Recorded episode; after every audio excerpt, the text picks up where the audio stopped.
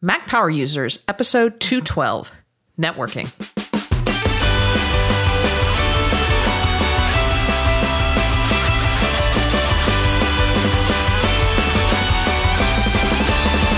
Welcome back to another episode of the Mac Power Users Podcast. I'm Katie Floyd alongside with David Sparks. Hey, David. Hey, Katie Floyd, how are you? I'm hanging in there. I'm hanging in there. I am needing this show tonight. Okay, well, I guess we should just introduce our guest and get started with it. Yeah, I, w- coming back for i- at least your second, maybe your third or f- fourth appearance. I should have been prepped better for this. I think it's your second. I think it's just Bradley's second, isn't it? Oh, we'll have to, It's my second. on uh, Mac Power Users. Well, it's uh, Bradley Chambers. So welcome. Glad to be here. Thanks for having me. Now you've been uh, busy. I know we had you on to talk about photo management, and uh, Yeah, it was in January. And, and we could really go back there, couldn't we, Bradley? yeah, we're, we're going to Everything's go back. We're going to go back to that again next year after Apple releases uh, their solution. you know, the photo management uh, book is one of those books that just keeps on giving because there's always there's always changes, and even just this past week with Dropbox's pricing change, I feel like I need to update the book again. But I think I'm just going to kind of let it sit until we get uh, photos in the cloud, you know, out and Yeah. up and running, and Yeah. we see I how mean, everybody's happens. waiting to see if they can deliver on photos in the cloud. And if they do, that may make it a lot easier for people. I guess we'll see, though.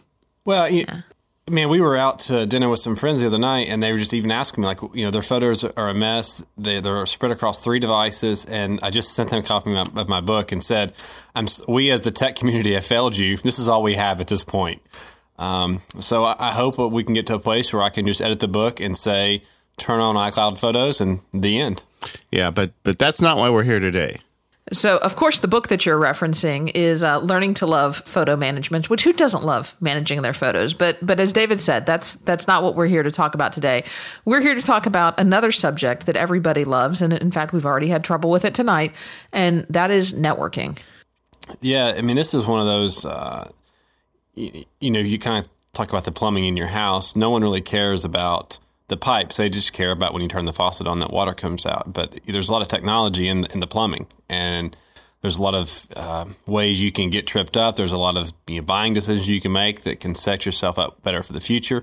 You know, because let's be real, how, how often do we buy this stuff? I mean, certainly we don't wire our, our houses very often, but how many people buy routers every other year? You know, not many.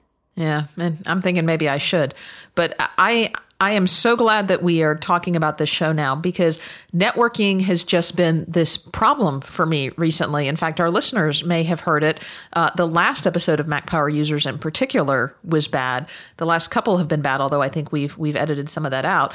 Where I've noticed that my our Skype calls with David have just, and, and we'll see how this one holds out because I'll talk about some troubleshooting that I did a little bit later. Um, I, I've been having trouble with Skype calls and lots of lag where I'll just get out of sync with our guests to the point where I can hardly speak because we're just tripping over each other. And I'm noticing that that file transfers, particularly on Wi-Fi, um, are are just going ridiculously slow. Uh, you know, they'll burst for a while and then they'll slow down, and there's no really rhyme or reason. And it's just, you know, why, why? I, I put all this thought into setting up my network a couple of years ago. I, I you know, I thought I was done. It's always a challenge, but yeah, it's really been rough the last few episodes because I'm getting the email saying that, "Hey, Dave, how come you're stepping all over Katie?" and blah blah blah. But the fact is, we don't hear her until about three or four seconds after she starts talking, Yeah. and uh, and that's something that we're. It's just another networking issue. We covered networking way way back on April of 2010, and things have changed a lot in the meantime. And we've got new standards and new options available, and in a lot of ways, things have got better. And we thought it'd be fun to go back and cover networking again because every this is something that everybody deals with in their homes and their offices. And uh, you know, since Bradley's here, uh, we thought we'd pick on Bradley a little bit because uh, Bradley, you're one of the smartest guys I know about uh, setting up these networks, and I thought we'd like to pick your brain just a little bit.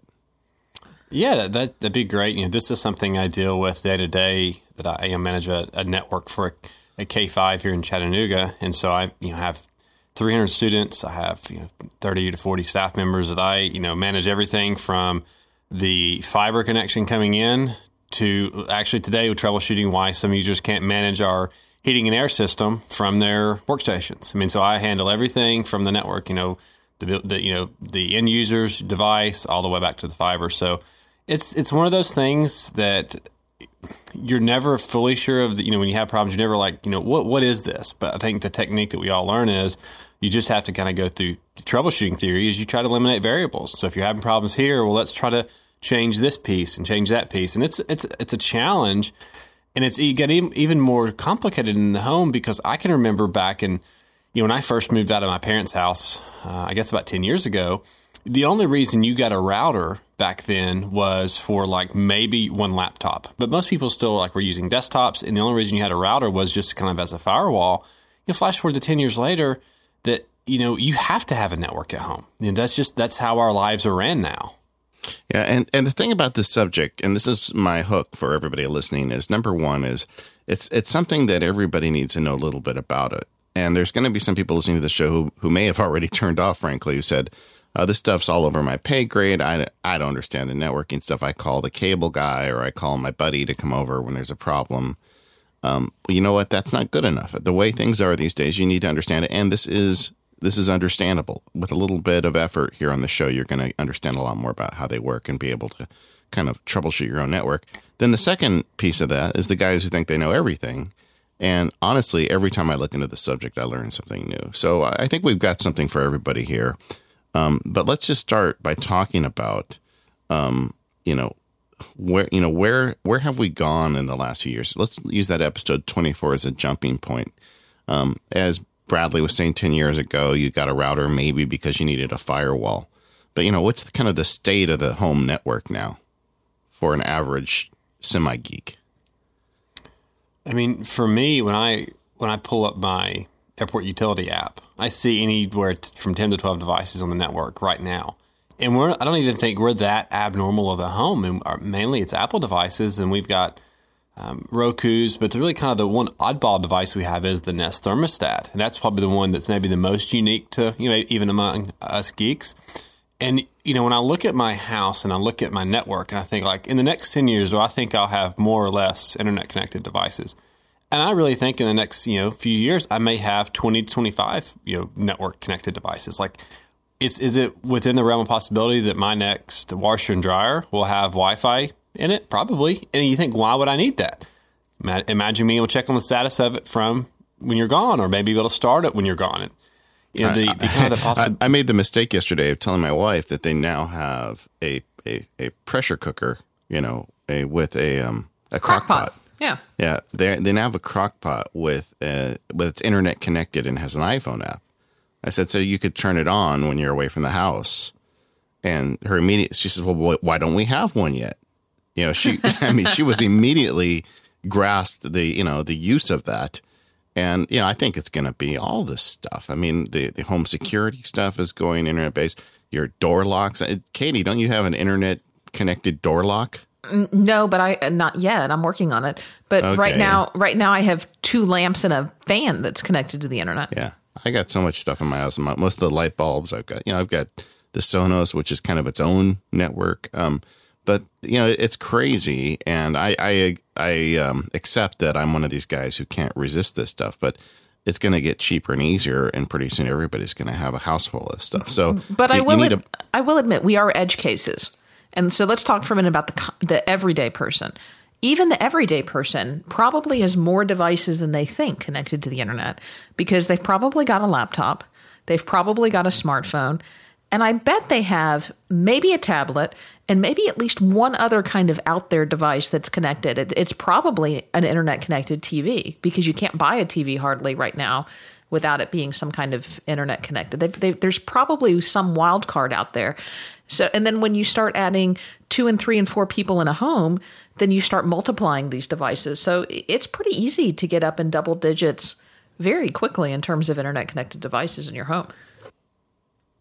All right, so let's keep it at the basic level for just a little bit. Um, uh, so, what are the necessary components for a good network in your home?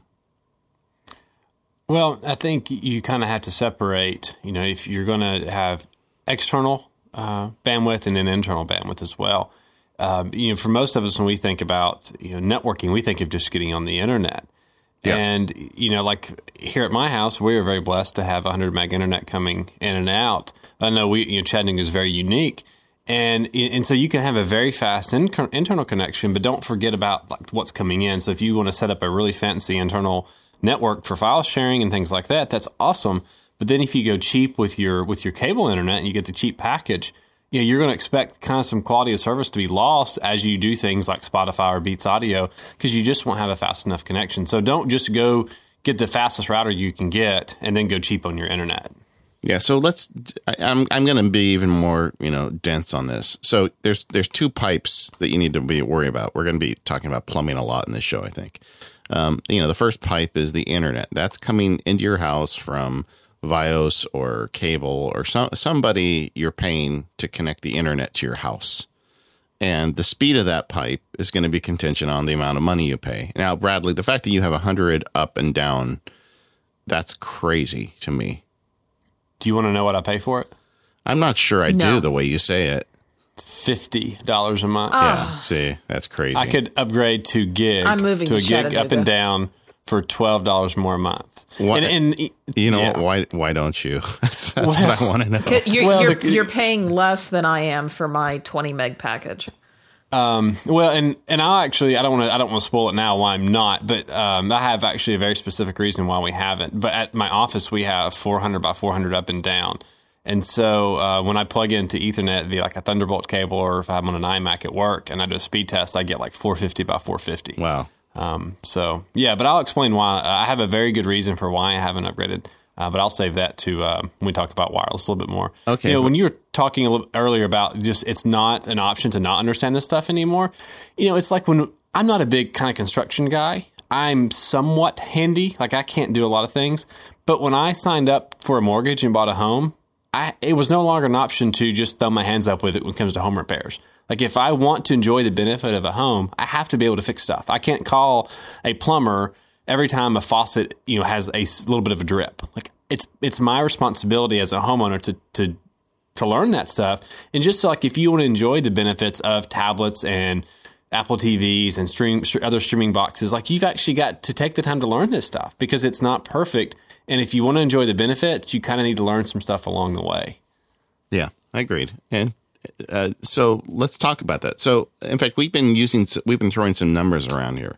A hundred up, a hundred down. If if you're somebody out there that's not familiar with this, what are we talking about? You mean when you're talking about what is up and what is down? Yeah, Or? yeah, no, yeah, exactly. What does a hundred up mean? Well, I mean, 100, you know, you got your upload and your download. So Yeah. I always look at it um, when you think of like downloading is if you're buying a song off iTunes, how quick can you get that song downloaded, or that movie downloaded? And then upload is, let's say you drop a file into your Dropbox folder, how quickly can it go up t- to Dropbox? And Yeah, how, how you- fast can if your you- Backblaze cram your data up into the cloud? Well, and you look at most people's cable connection, the upload is where they're struggling. You know, they may have a 50 meg download, which is great, but they only may have a 5 meg upload. And, you know, that's, I think, you know, a lot of people would rather have 25 by 25 than a 50 by 5 because, you know, especially in the world of Dropbox, Backblaze, uh, Google Drive, all these online photo services, like we need the upload just as much as we need the download. Yeah, and that's very typical in residential contracts to have a, a nice high download speed and a, a, you know a very a fraction of that for your upload speed. Uh, uh, occasionally, you can buy uh, programs that will give you the same up and the same down, and and um, 100 is really quite remarkable. I mean, I think so. Katie, what are you getting at- your house with your cable package? I, I think it's 20, 20 up, five down. I'm, I'm Yeah. sorry, I said that backwards. 20 down, five up. Yeah, so I But I they're pay they're scheduled to double that. I think at the end of this fall, so I should be getting. But I think they're only going to double the download, so I think I'm going to get like maybe 20 and then seven. I think they'll increase the upload some bit. yeah. But it, it's it, after taxes and all, it's like right at sixty two dollars a month. Yeah, I paid. I upgraded to where I, I pay quite a bit. I pay hundred dollars a month for my internet, which is kind of stupid. But yeah, you know, with the kind of work I do, I need a solid, reliable internet connection. And what I get for that is I get fifty down and about thirty up. I was told I'm supposed to get like seventy and fifty, but you know how it goes. but the uh, but that's it's really great for me at that speed. I can't even imagine what it'd be like at 100. So anyway, um, that's a little bit of a sidebar. Uh, so we kind of have an appreciation for the first pipe, which is the internet. Then the second set of pipes that we're going to be talking about is the way data moves around the inside of your house. And for that, um, there's there's two principal methods. There's the the copper wire, like Katie when she built her house, she was you know wise enough to have them run the wire all throughout her house. And then there's people like me that are, have older houses and they don't we don't have wire running through all our houses and we largely is wireless for it. Rip the walls mi- out. Am I missing anything? You know, there there are some other options you can do. Um, you know, let's say you're in a, you're situation where you want to maybe do some things that are over you know a wire connection, but you really don't want to go through and actually you know rerun wire. Uh, you can do what's called um, Ethernet over power, where you actually buy some adapters for each end, and you run the connection over your power lines. Yeah. And then um, you can run it where you actually do Ethernet over coax, where most homes, you know, built in you know the modern times, even my old house built in the 1930s, they had redone it uh, back in the 70s with coax, and so you can actually push Ethernet over that. Uh, and so there's those are some options if you have a, an application that requires a wire connection, but you don't actually want to run or can't run new wire. Yeah. So, and so looking at those two options a little bit, I, I guess we're kind of jumping around the outline a little bit, but this kind of makes sense here. Um, uh, the Ethernet, I'm sorry, the the internet over the power line, the power line adapters. Uh, the way that usually works is you get two of them. I know there's options where you can get multiples, but in my experience, it always worked best when there were just two. Um, and you plug one in near your router, and then it's got an Ethernet port in it, and it plugs straight into your router. And then you plug the other one in somewhere else in the house and it's got a, a female ethernet port in it and they they find each other through the electrical wires and then they transfer data through those wires and then you can essentially you know have a wired connection. Now these have been around for some time. Uh, early in the mac power users uh, days i went and bought a set of them and they didn't really work worth a damn. And uh, I ended up just I, I took them back because it was so much slower. And then a few years later, I tried again, and they were generally okay for me, um, but they uh, they weren't as fast. My network actually runs faster over a wireless connection once I got the upgraded internet, and I put a couple other things in that we'll probably talk about during the show. Um, I've heard from listeners who say that these things are amazing for them. I think a lot of it depends on the way your house is wired. I suspect that if you're very near the same circuit or on the same circuit, they may be a lot faster than if it's jumping among circuits. And the other thing you have to be careful of is any kind of um, buffer between those. You know, for example, th- these things don't do well and sometimes don't do work work at all. Um, if you've got them plugged into surge suppression or plugged into power strips or plugged into extension cords or things like that, usually direct into the wall. Yeah, you gotta you gotta have them trainable. Now, Bradley, what's your uh, what's your experience with the power line adapters? I've used them once at a uh, a freelance job I was working on, and they were terrible. I ended up returning them, and we ended up you know basically paying someone to come out and run new wire. And it- but you know this was a home built in the past two years, and so uh, yeah, I don't think the if it works well in one home versus it doesn't work well in another. I don't think it's necessarily um, based on when the home was built. I think, like you said, Dave, it's just how it's how it was ran and where the the links are. Um, I, now, I have not used the Ethernet over coax, but I've I've heard that it is a lot easier to deal with than Ethernet over power. For example, like if you have the TiVo and the TiVo Mini, TiVo actually recommends you do it over the Ethernet of coax. You know, obviously it does it does not work with Wi-Fi. It'll work over straight Ethernet, but I guess they realize that most people don't have that where they do have the you know do have coax you know most places, and so they kind of help you set that up. Um, and so again, I, it sounds to be more stable, but I don't have any experience with it, um, you know, personally. Yeah, I, I think it really depends. I guess is the answer to it. If you've got a need for a, a connection and you don't want to be drilling holes in the wall and running cable, I think getting a good set of power line adapters and giving it a try makes sense. Uh, I think I would probably buy them from a place that you can easily return them because you're going to know very quickly. Well, and like you said, there there are situations, especially with the way some of the wireless standards are. If you've got kind of a, a mid grade power line adapter, Wi-Fi can actually be you know faster. Yeah. Yeah. Well, and, and so but that's the really the big advantage though of using copper if you can. And maybe that maybe power line is just kind of a, a little thing that's going to go away at some point. But the if you've got wires in the wall, you, you can't beat it for a solid connection. It's not going to break down and for for raw speed. Well, and I think one of the things too, like I, we built our house last year. I have Cat six to every uh, every television, and it's not that I don't have great Wi-Fi and didn't want to put my Roku's on Wi-Fi, but the way that wireless works is it's a shared medium currently, the current technology, and so look at it like there's a door, um, and every every device has to go in and out that one door, and so the more things you put on there, the more clogged that door can get. And so, you know, if I look at my streaming boxes, they're probably the things that use the most bandwidth. So I'm kind of getting them off the Wi Fi and freeing up what they call airtime, wireless airtime for my iOS devices that are Wi Fi only. And so that, you know, again, you can have, you know, I'm sitting here looking at um, a television. I've got a Apple Airport Extreme sitting next to a Roku, but the Roku's hardwired in, and all that's, you know, it's just keeping that Roku off of the air, basically. Yeah. Well, so I guess the the moral of the story is if you've got the ability to run copper all throughout your house, you should. If I had the ability to do it, I'd probably go crazy. I'd probably have it in the bathrooms and well, the closets make a lot of sense because that's where you know you may want to store a computer. Um, but you know, in the kitchen, I mean, I could just see myself putting it everywhere if I had the opportunity, but but I don't. So one of the things we're going to tackle in this show is people who who don't have this this Ethernet everywhere and what are the best you know wireless solutions for them. Yeah, but maybe David, be- before we get to the best wireless solutions and, and wired versus wireless, this may be a good time to take a quick break and talk about our first sponsor for this episode. So I would like to pause and take a, say thank you to our sponsors over at MacPaw, and they've got a product that has quickly become one of my must-have go-to utilities on the Mac, and that is uh, Clean My Mac.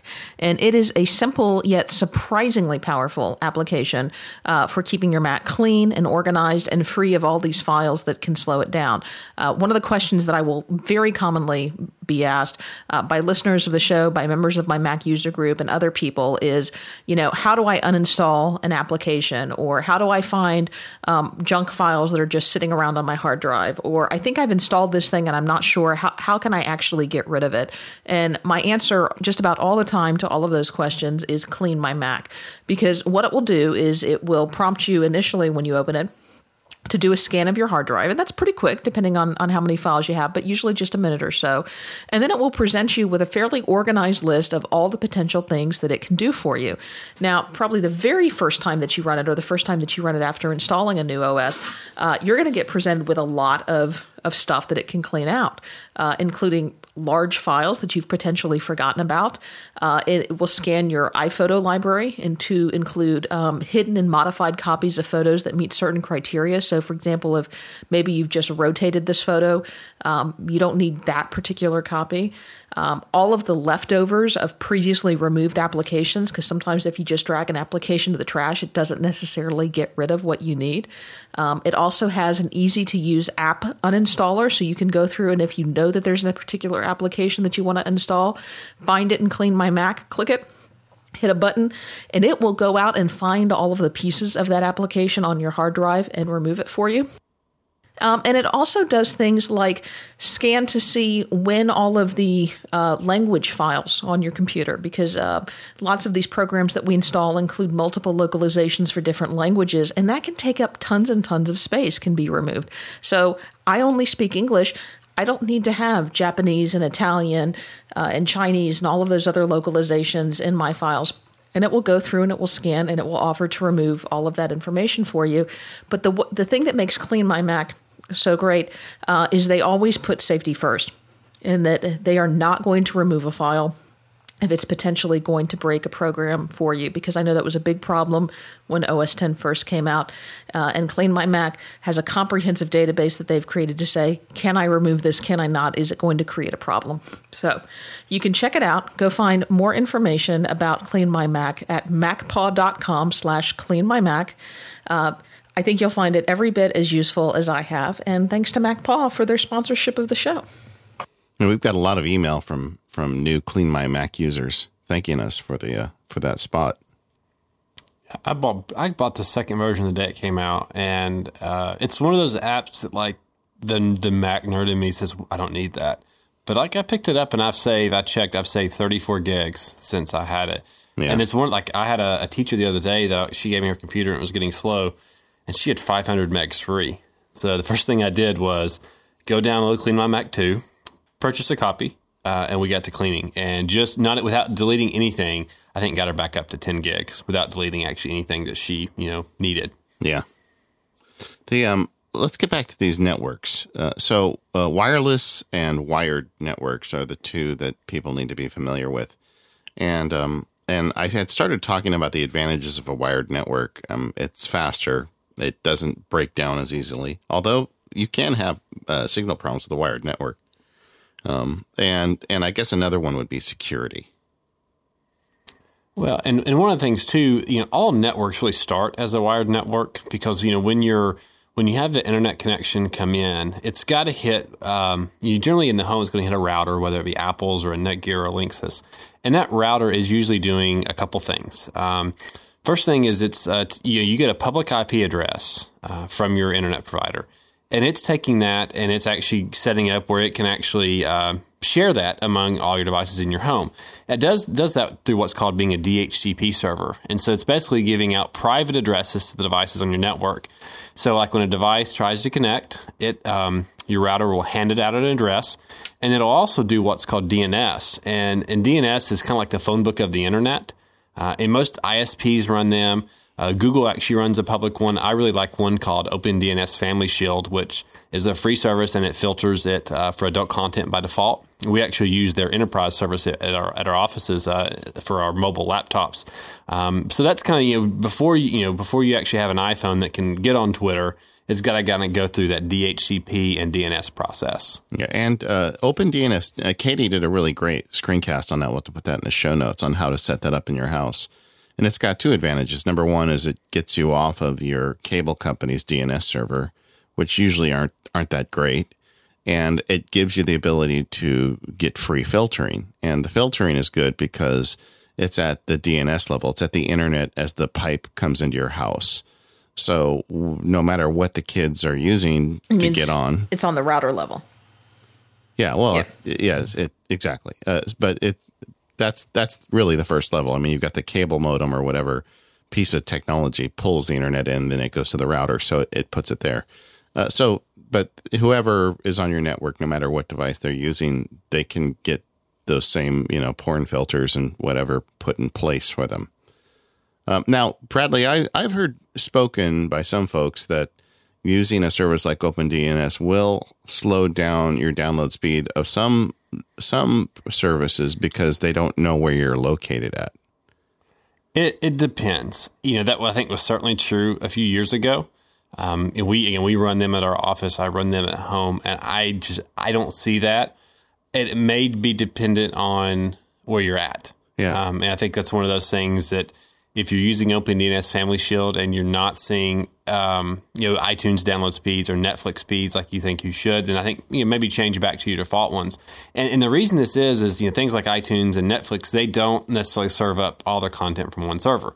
They have these content delivery networks that they have spread around the country, and so depending on where they think you're at, they will kind of point you to a server, you know, that server. So if it's not working uh, and you're in, in Georgia, it may think for whatever reason you're in California and, and serve you by that server rather than one that's in North Carolina. So um, I, think that's one of those things that depends on the area. So you know, trial and error is the best thing. Um, you know, again, you know, think again, DNS is like a phone book, so you are free to try out, you know, whatever you want to try. Yeah, and in my experience, uh, like Bradley, I've seen no, I've had no problem with this. If I, I, re- I frequently rent movies on my Apple TV, and they start almost immediately, and I'm using OpenDNS. I had a, a listener write in who said that he was getting a whole bunch of like stuttering, and it would like get halfway through the movie, and it'd have to stop to download more. And I suggested he turn off OpenDNS, and it fixed him up. But that was about a year and a half ago. So I think that's one of those things always in transition my uh, recommendation would be set up OpenDNS and and hopefully it works for you because I, I just love having that protection on our network. And you know, if if it does work for you, it's the way to go. You know, while we're on that topic, um, you know, this is a common question I get from parents that have their kids have iPhones and iPads. There's a really, really great uh, family filter for the iPhone now, or and the iPad. It's called Curbi, uh, C U R B I, and um, uh, they they were actually on a podcast uh, that I do called Out of School.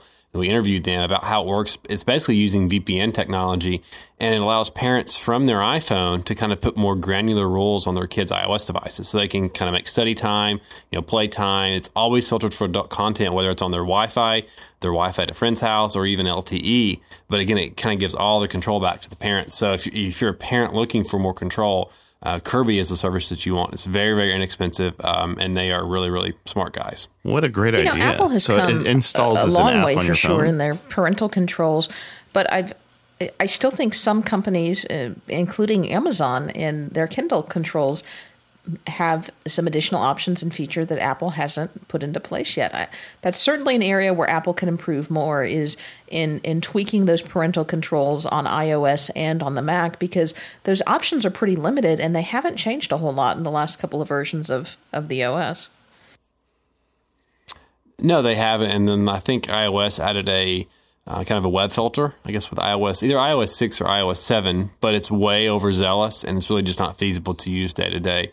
Uh, so yeah, Apple could do some some work here, but I think uh, in the meantime, um, Curbi is fantastic, and, and they even said that they couldn't do this type of service until iOS 7 because iOS 7 brought in some new APIs for um, VPN technology. So yeah, really, really great service. Okay, so I, I did sidetrack us a little bit. We were talking about the the benefits of a wired network, and and uh, then we kind of started talking a little bit about the components of a wired network. And there's certain of these components that are are common to a wireless or a wired network. So the first thing you have is the the the cord coming into your house that's got internet pumping through it. And it depends on what type of service you have. I mean, I think the most common ones are, are probably the most common one is the cable modem. You know, the cable companies all provide internet, and I think that's the way most people get it. Um, uh, Verizon was it what they call the the FiOS system, uh, which is is not a cable provided. It's like a cable company. It's more like a phone provided service. I'm going to screw this up. That's why you're here, Bradley. Save me. Well, it's basically um, you know things like Verizon and what I have through a company called EPB is it's fiber, and so Yeah. I don't have a modem of any kind. You know, there's a Yeah. box on the outside of the house that they call it. It's the, the acronym is ONT. Uh, it's it's um, it's basically like a fancy cable modem on the outside of your house. Yeah. and it's just straight Ethernet. And so, like in my house, they run Ethernet right into my punch panel in my closet. And So there is no modem to deal with. So yeah, its fiber is a little bit different. Uh, and then of course DSL comes in actually comes in over your phone line. Yeah. Does, is DSL still a thing? I mean, I, I get the impression still it's not. Yeah, I mean there are certain types of DSL technology that have gotten pretty fast. Uh, I actually used to uh, work for an independent telco in Northwest Georgia, and they are a you know it's a phone company. They have since moved into fiber. They still offer phone and things like that. Um, but there are a lot of companies that it's just not feasible to run fiber. Um, you know, one of the things about the phone industry is it was very regulated when it was being built, and so basically the government funded it. You know, the the uh, dense cities basically paid for the rural cities through what's called the USF fee. So if you look at your Yeah. phone bill, uh, the USF fee paid for all that, and so it's just these these smaller towns where they just had a phone company. It's just not feasible in most situations to run fiber, which is you know sad because internet is no longer a luxury. It's really a necessity in 2014. Are either one of you old enough to remember what it was like using dial up? Yes. I had Prodigy. I mean, it was crazy. You know, it's like you would you'd find something you wanted to download, or I'd get on these BBSs and play games. You know, like um, diplomacy game. There was a couple others, and then my mom would pick up the phone, all right, or somebody would call, and you'd hear the click, click, click, and you knew you were just about to get dropped. Oh, it was terrible. Well, you know it's what the old saying is: slow internet is worse than no internet. Yeah. Well, my parents had absolutely no um, n- no sympathy for me. They would just break a connection, even if I'd been trying to download something for you know a half hour, which was a long time back then. Um, but anyway, uh, so you've got these different systems to get the internet in your house. Uh, mine's a cable, so I'm going through cable. And Katie, you are Yep, I'm are you cable as well. You're you're going through cable. Um, even though you told them to stick it with respect to your your TV, you still want the internet from them. I had to. There's there's there's no fiber option here. Um, yeah. So it's cable or DSL. But All right. so, and so then, the, go ahead. once you once you get it in the house, um, most people hop into some kind of router. Um, a lot of listeners to this podcast, I know, probably use the Apple Airport, one of those varieties, or things like that. But uh, what if you're in a wired house? Where you've you've got connections in your closet, you've got things like that. I mean, I was just counting up the ports that I have, and it's it's over a dozen. So I I mean, I've got a I've got a switch in a closet somewhere that I'm using to connect all of this stuff. But you know, let's just talk about staging and setting that up because you know Apple is is woefully uh, short on the number of um, of ports that they give you. If you go with an Apple router, you're you're only going to get is it three? One one WAN and three LAN ports. Um, others you may do a little bit better. You may get four or five or six, but that's that's likely not going to be enough for most people. Paying two hundred dollars for a router and I get three uh, Ethernet ports. Yep. Yeah, that, Uh, yeah. I never understood that. I mean, it seems like Apple could put a few more on the back of that thing. Um, uh, and and I I want to talk about Katie's question, but I think even just logically staying at the router for a second, uh, is it worth it to buy an, an Apple Airport router versus something that's less expensive? For my money, it is. I I will tell you that the Apple's current model Airport Extreme will outperform most enterprise grade wireless access points that cost thousand dollars on pure speed. Obviously, feature wise, you know, enterprise grade uh, access points do much more. But if you're looking for just pure speed, the simplest you know setup, it's worth it in my opinion. Um, long gone are the days of going to Walmart and buying the thirty dollar router and expecting it to work well. You know, we we have you know I, I think I mentioned in an article I did recently that I have I think ten to twelve devices on at any given time. Why would I you know buy a Nest, buy iPads, buy um, you know nice iPhones, and then put them on a terrible router? Yeah, I, I would agree. I, I, like you, had bought uh, some third party routers over the years. And, you know, I used to have all these issues where, like, every, you know, couple hours it would just stop working and we'd have to go and reset it. And by resetting it, I mean unplug it, count to 30, and plug it back in. And it was just a thing. And I finally got fed up with it and I spent the money to buy an Apple router, I don't know, three or four years ago. And I've never looked back. Yeah, I you know one of the things if you if you're not going to get an 11AC router, which is you know 802.11ac, uh, which is the current wireless standard. Let's say you don't want to get that one, but you can get one of the older model Apple Airport Extremes that was just 11n. Um, make sure you get uh, a dual band router no matter what you do. Now, what dual band is is on wireless there are two kind of bands. There's 2.4 gigahertz and 5 gigahertz. Um, you know, you want you know a modern one's going to be dual band, and that basically gives you more capacity uh, because you can have devices on 2.4 or 5 gigahertz. Now, uh, all of the current um, Apple laptops and desktops on the market support 11AC. None of their handheld devices do currently. I suspect that's going to change this year. It seems like that's going to, you know, the rumors I've heard. And Please note this episode was recorded on September 2nd. Yeah, I, I would probably bet pretty good money that 11AC will be in every iOS device this year. If you look at kind of Apple's track record. Yeah. Um, but again, you know, 11AC I would get just for kind of more future proofing. Uh, it is faster and it kind of uh, it has better better capacity. And um, no, it is um, it is backwards compatible with all your 11N devices. So if you do have um, if your spouse has an old iPhone that is just on 11N, they'll certainly be able to connect fine. Um, but again, not that Apple makes the only good ones. I think my advice to you is don't get one that costs thirty dollars. I think honestly, you need to be spending eighty dollars or up for a pretty good router. And it's not just about you know there are obviously the the annoying reboots, but there's a lot of technology in Wi-Fi that allows devices to work better. They you know they call it dynamic airtime scheduling, where uh, devices kind of can can talk a little bit faster to each other and not be slowed down by a slower device. Uh, there's just a lot of things going on in the air with wireless. For all its simplicity, it's a rather complicated technology, and but it's powering all the great devices we have in the home. So don't go cheap. Yeah, and you know, going back to Bradley's analogy, you could have, you know, you could have 12 different people try to run through the door at once, or you could have them go through in an orderly fashion, and a better router is going to help your devices do that. Um, one of the things we kind of kind of glossed over is the you know the the router speeds. Like AC is this the new standard, and that's going to be a much faster speed than an in speed router. Um, I know there's more to it than that, but I guess at the most basic level, and before that, there was was A, B, and G. I believe were the predecessors. And frankly, there's still some stuff floating out there on those older speeds. And if you've got a device that's running the older speed, um, that can create a bottleneck for your network.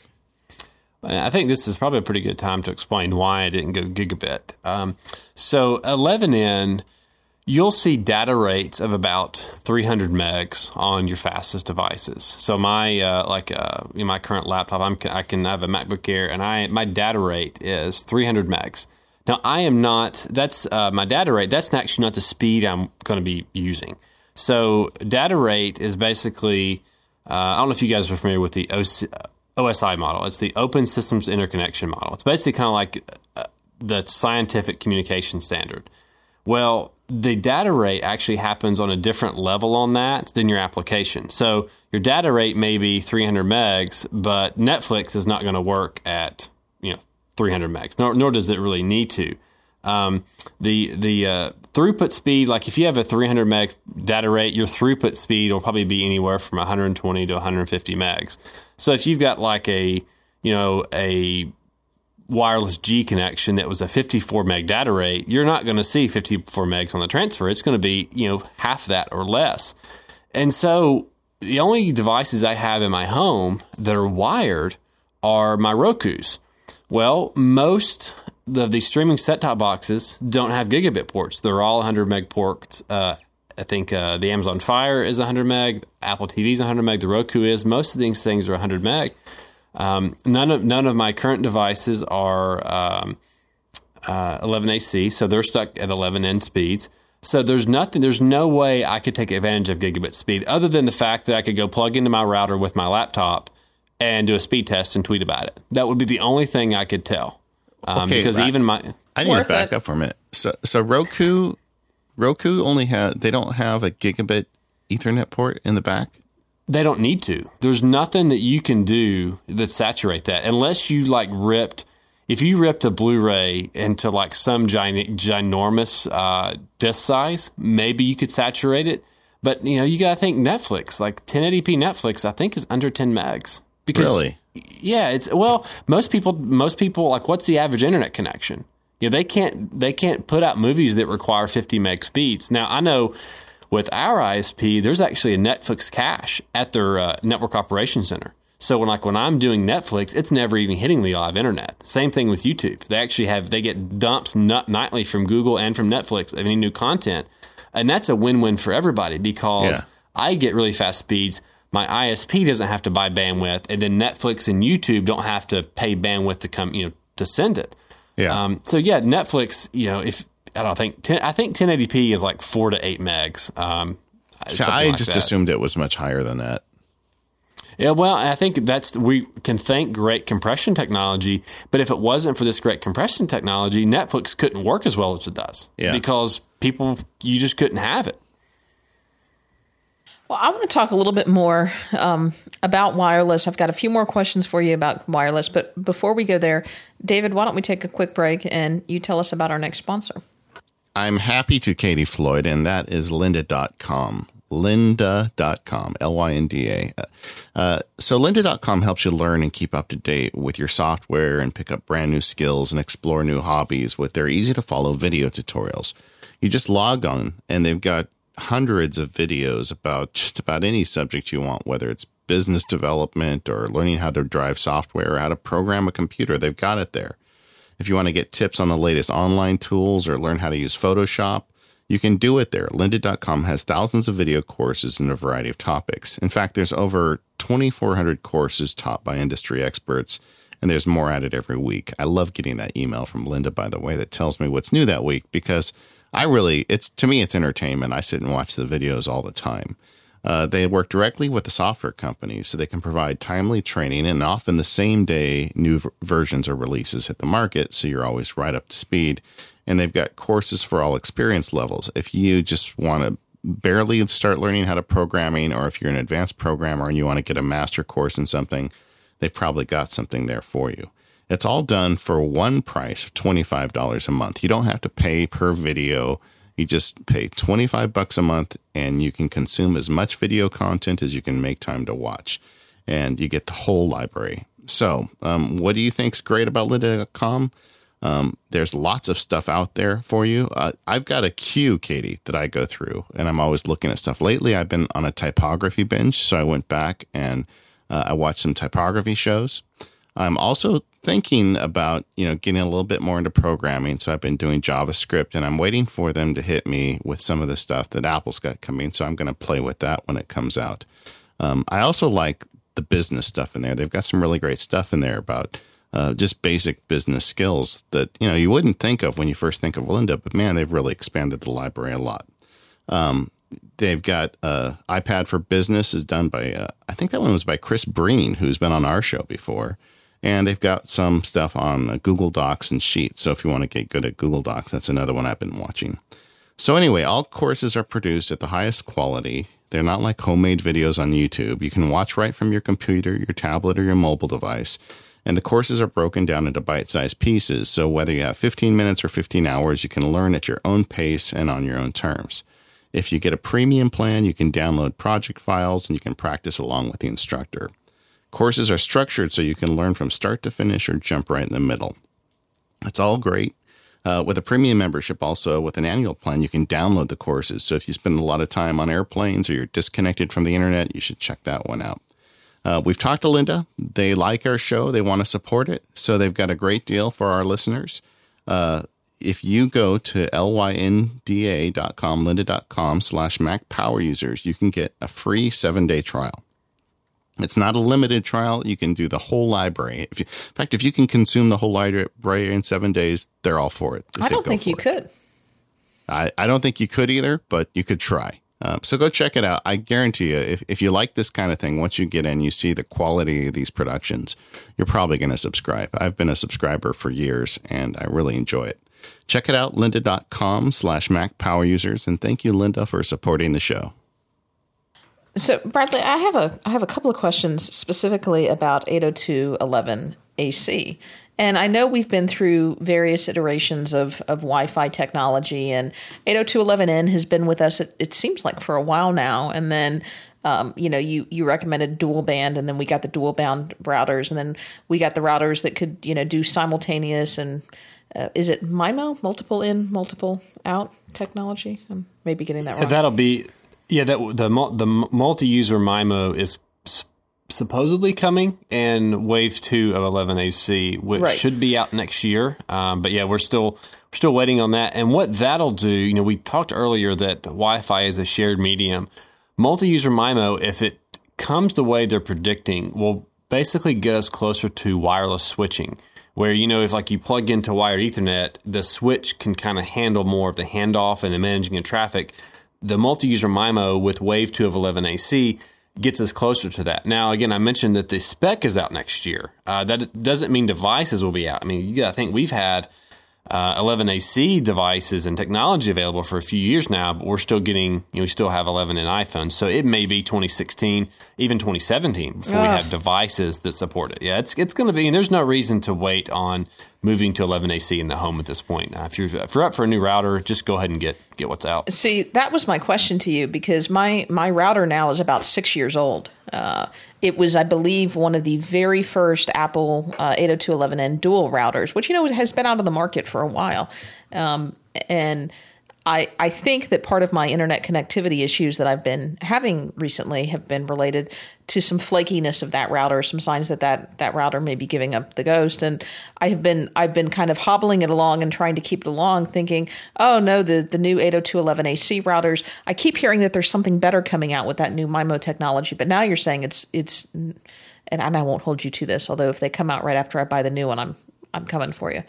Um, so, but um, so that was basically my question is is this a good time as any to go ahead and buy that new router if you if you need it yeah i mean, if you've got uh, you know, if you've got a router that's six years old go ahead and get on amazon and get the uh, 11AC Apple router. I think they have it for 184. We're on Apple's website. It's 199. I've yeah. got two of them in my home. Apple's actually starting to uh, sell some refurbs though. Oh yeah, well even even better. Yeah, it's it's such a great router. You can manage it from an iOS device. And there's an article I did over on the Sweet Setup that actually talks about how to use the airport utility on iOS to kind of gain some idea of how your connections are using some of the information uh, like the acronyms RSSI and data rate about how to understand like you know at this point in your house your iphone shows this data rate. What does that tell you? And what does that mean to you? What does that mean for the apple tv that's in that room um, again, app, our Apple's routers are premium. They are, but they're great. And now, you know, you got to understand why Apple puts good money into the routers. Because if your internet is bad, you know, most people think that their iPhone or their iPad is bad. But that's not the case. So, like, you know, for, you know, it's, it's your, you could easily be your wireless and not the device. Uh, and so, like, when we actually call Apple, we, you know, I spend about a hundred grand with Apple every few years at work, uh, buying Macs and iPads the first question they ask us is about our infrastructure. They want to know, like, what do you guys have for your wireless? What's what kind of switches do you have? How is your cabling? Because they know that if a deployment goes bad because of the infrastructure, it makes Apple look bad. So they're actually keenly concerned about those things on the front end. And so they that's why they make such great routers, is because that's part of the the, the iOS and Mac experience. Hey, uh, real quickly on a little side note, uh, I know this is much more expensive than an Apple router, but have you got any experience with the Cisco Meraki routers? I have. I I tested those internally uh, when we were deploying our network a few years ago. We use a company called Aerohive. Uh, just a little bit of disclosure: they do sponsor my podcast, but I was a user of them years ago.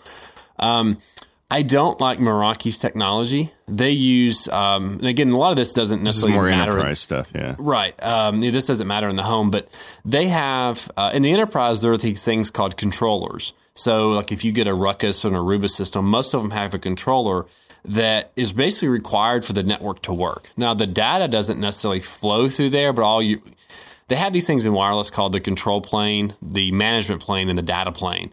So the uh, management plane and the control plane on those controller based systems has to funnel back to that controller. The data plane doesn't. But the problem is that's a single point of failure and a bottleneck. Well, Meraki doesn't have a controller on site. They actually have one in the cloud. And your data is not funneling to the cloud. But you know, let's say you have a captive web portal um, on your network, or you know, in enterprise networks, the access points have to do a little bit more of what they call RF management to kind of not bleed over onto each other. All that stuff happens in the cloud. Well, that seems fine, but what if you're in a situation like Katie where your internet's a little flaky? What does that do to your network? Yeah. Uh, you know, Aerohive's technology uh, is what they call controllerless. And so everything actually happens on the device, but there is still a single management system. So I can log into a, um, a web interface and manage my entire network. Uh, now I use their hosted version of that. They have an on-site version, but the cool thing about that is, is if like that data center blows up, my devices don't change at all. Everything is happening locally on the device. So Meraki, they're fine. I, it's not what I would buy, but there are obviously plenty of customers that use them. Obviously, Cisco bought them a few years ago for a few billion dollars, so they're not you know a terrible solution. Um, now I'll say this: if you um, if you go on Apple's online store, they're actually an Aerohive reseller. Um, and so, like in the enterprise and in schools, Apple kind of recommends two two companies to help your uh, deployment. It's Aerohive for wireless and Jamf Software for uh, MDM. I know they sponsor your podcast and they've sponsored mine in the past. Uh, great company, but that's kind of like when Apple goes around pitching their products to schools. Those are the companies that come with them. Um, and I, and I, you know, like I said earlier, Apple Apple is interested in making your network work so your deployments work better, so you can buy more iPads in the future. Um, again, all of them are great companies, but you know, Jamf and Aerohive are the two companies that Apple recommends, um, and they're the two companies that I use internally, and they're absolutely fantastic. Mm-hmm. And the reason I ask is we've got some feedback from listeners when, in the past about that about those Meraki devices, and I really just really didn't know that much about them. But but staying at the home. Uh, so let's say uh, someone listening to us is said, "All right, I, I believe you guys. I'm going to go buy an, an Apple uh, router." And they get home and they realize that it's got three ports in the back that they can plug things into, and that they have five interesting internet connected things that need that that connection. What do we do?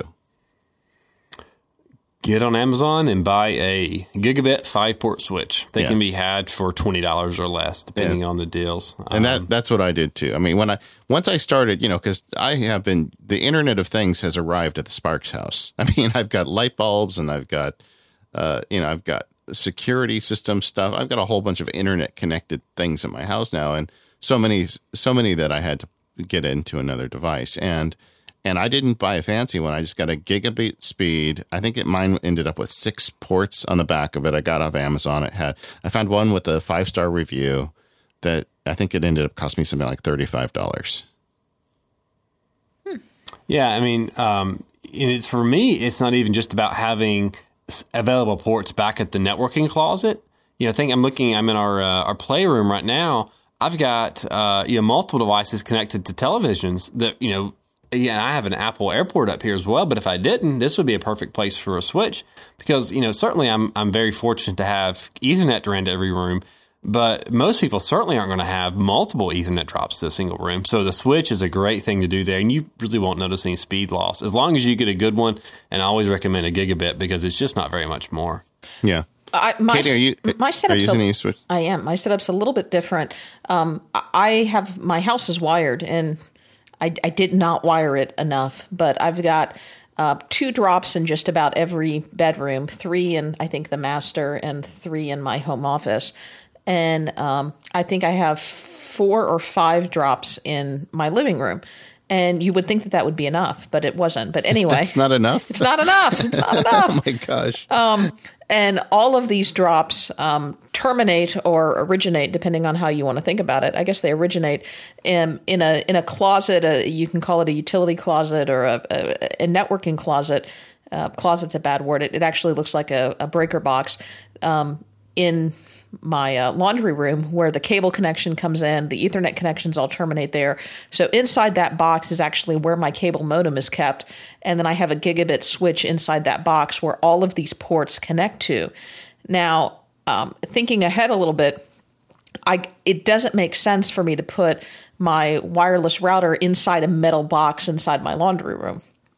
That would not be optimal for you know transmission or optimally located so I actually lost two of those ports in my laundry room because one of the runs had to come out to the LAN port um, into my uh, wireless and into my Apple Airport, and then immediately I had to use another port.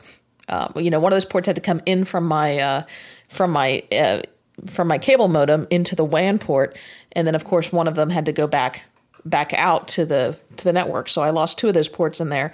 But for the most So part, just okay. let me just slow slow you down there. So basically, you're saying you you centrally located your router. Centrally, lo- yeah, the router the router is in the living room, which is where so I have you've most re- of the reports. Right, And from your closet, you've run a line into it and then back out of it. right, which then connects to the gig switch, with the, which then connects to wh- which, All the others. all of the other rooms in the house. And so now I only have a couple of additional. I don't even know. I'd have to count and figure out how those ports are. But if you think about the devices that I have in my living room that are connected, I've got an internet connected TV. I've got a TiVo. I've got an Apple TV. I've got a DVD player that has um, an Ethernet port on it. There's more. Hang on. What for? What does a DVD player need it for? Uh, originally, it was one of the few devices where I could get Amazon, but now my TV has Amazon, so I really don't need it anymore. In fact, I, I could probably just completely disconnect it. And, and the reason you're doing the big the circle to your router is because it's also your firewall. Right. Well, but it's it's it is it's also the thing that's managing my network. It's the thing that's assigning DHCP Yeah. addresses Yeah. to everything. Yeah. Right. Gotcha. and and a lot, of, a lot of people say when they say, "Look at what do those signals look like?" Um, you know, it, it's really kind of imagining a donut going out of your router. That's what it's doing. It's not like a line going here and there. And that's really one of the reasons that Apple's current router is built the way it is, is because they're trying to optimize that signal. You know, it's it's interesting, Katie, you mentioned the metal box because that's really important with Wi-Fi is kind of what it has to travel through. Um, you know, like if it has to go through a concrete wall, that's going to do a lot of damage to the signal strength. You know, drywall is not terrible, windows are not terrible, but the more of those things it has to go through, the worse the signal is. Uh, you know, when we mentioned 2.4 gigahertz and 5 gigahertz earlier, Um, like five gigahertz is a much better band. It's much cleaner. There's more. Um, there's more kind of options to connect, but it's it's attenuated more by by you know things in the wall and distance. Um, and so that's just 2.4 actually penetrates walls better. So that's one of the things you have to think about with router location is where will be we be using these uh, devices like what part of our house and then what does it have to travel through? If you've got metal studs in your wall that's going to impact your wi-fi connection. Even Yeah, I was thinking about that, and they they use those a lot these days, although not so much in residential. well you know in, in at work it's wi-fi is kind of a nightmare especially if you're in a, a like a multi-unit office dwelling. Um, just because on 2.4 gigahertz there are only you know three channels that don't overlap. So if you look at your router you've got 1 6 and 11 um, those are the only three. Now 5 gigahertz there's going to have 19 to 23 depending on your country and depending on how close you live to the airport.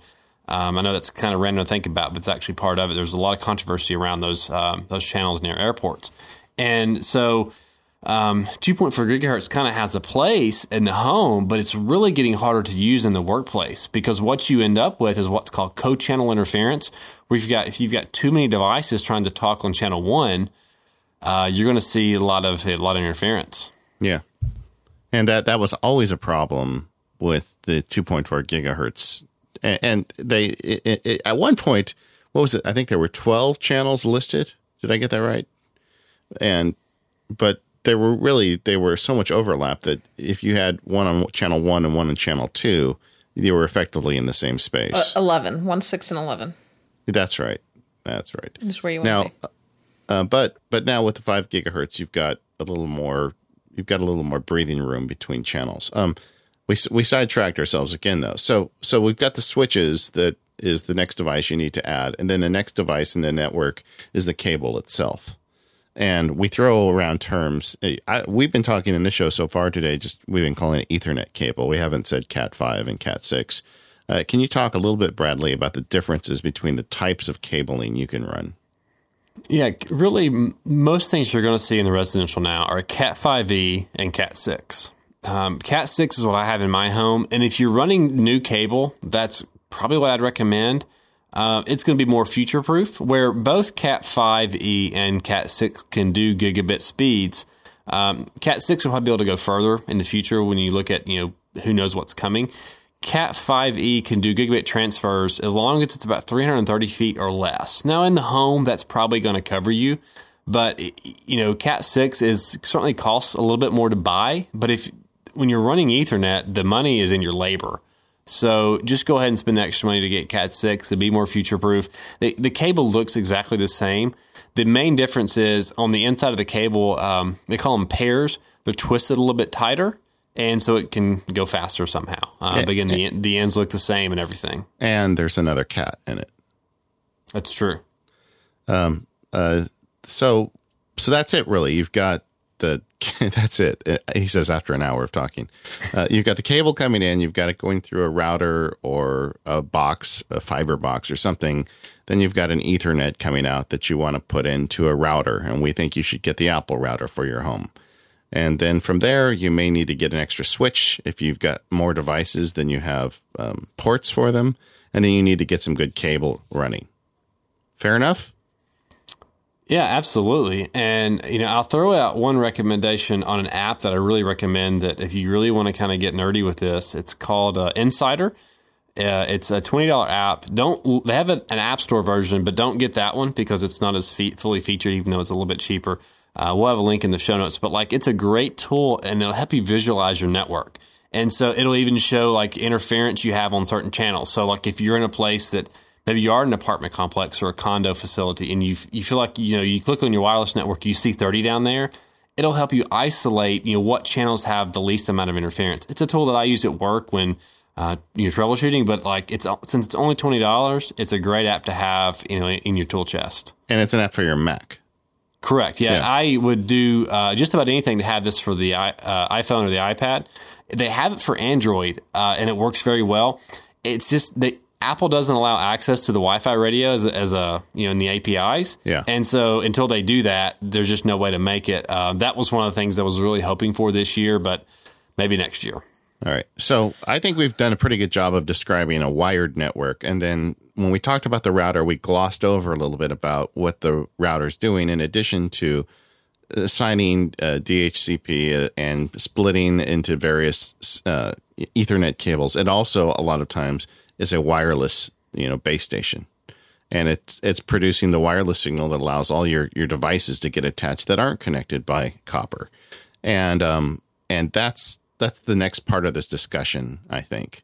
Uh, should we do an ad spot first, Katie, or do you want to just dive right in? No, let, us take a quick break. I think we need a break after that. Um, and I want to talk about the Omni Group, and specifically, I want to talk about Omni Outliner, which is an app that I have been using extensively over the last three weeks. Because you remember, David, I said, Boy, I wish I could go back to school and be a student now, because how cool would it be to have Omni Outliner as a student? I do, Katie Floyd. Well, I'm kind of regretting the going back to school part just a little bit now that I'm understanding the level of work involved. But one of the things that I am not regretting at all um, is having Omni Outliner as my outlining tool of choice as a student because eh, in school, the way that I always took notes in class is I always took notes in outlines. And uh, back in the dark ages, the way that I would do this is I would just open up a Microsoft Word document and use the outlining feature in Word and do it that way. But that is like using um, stone tablets and chisels compared to the functionality that's built into Omni Outliner. Yeah, in my day, I had to use a shovel and a piece of coal. It was terrible. Yeah. So, what Omni Outliner will let you do is just store and collect and organize all of the information that you're accumulating. Um, they'll get you started with a bunch of built in themes that you can then customize on your own. Um, but you can either do, depending on your style, some people do very detailed outlines. So you could write entire novels in Omni Outliner if that's what you wanted, or you could just go bullet by bullet, point by point. Um, it is incredibly feature rich. Um, and I like it because it is so easy to keep your, your thoughts and your documents organized within Omni Outliner. Um, I can just take outlined notes and then when there are areas that I need to add an example or perhaps the professor expounds upon in class, I open up the little note field and I can type right in the note field with an Omni Outliner and add notes. Uh, there's also options within Omni Outliner to highlight and annotate and call attention to things. So if something's really, really important, uh, I can highlight it right there within my notes. I can also make audio recordings. So if he's going over something in class and uh, I'm, I'm taking notes about that, I can I can drop in an audio clip to uh, annotate my notes with that as well. Uh, sometimes uh, I sketch things in class, and I'm still working on testing some styluses. But right now, I do this with pen and paper, and then I'll either uh, snap a picture of it with my iPhone or run it through a scanner, and I can drop that into Omni Outliner as well. Um, and then when I'm seeing too much detail or when I need to focus onto something, I just close little triangles and I focus on just exactly what I need. I just have amazing control over the structure of these outlines.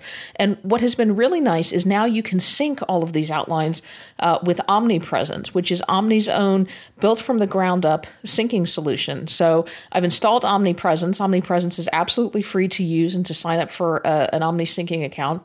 And now I can have my outlines um, on my computer at the office because sometimes I'll stay late and we'll do work at the office when it's nice and quiet, or I'll go in early, uh, as well as on my uh, laptop that I'm using while I'm taking notes. So I pop open my laptop, I'm taking notes in class.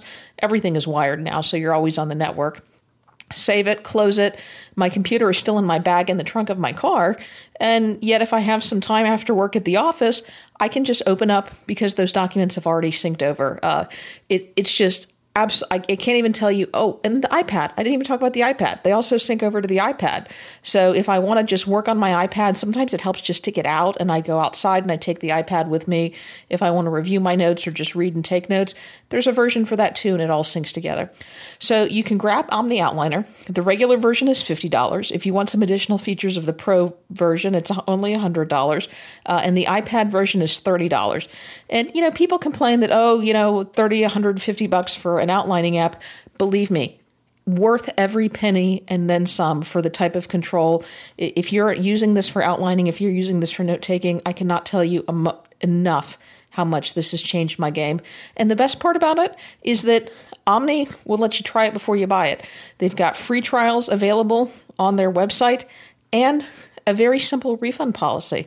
If it doesn't work, if you don't like it, tell them they'll give you your money back, even on iOS apps.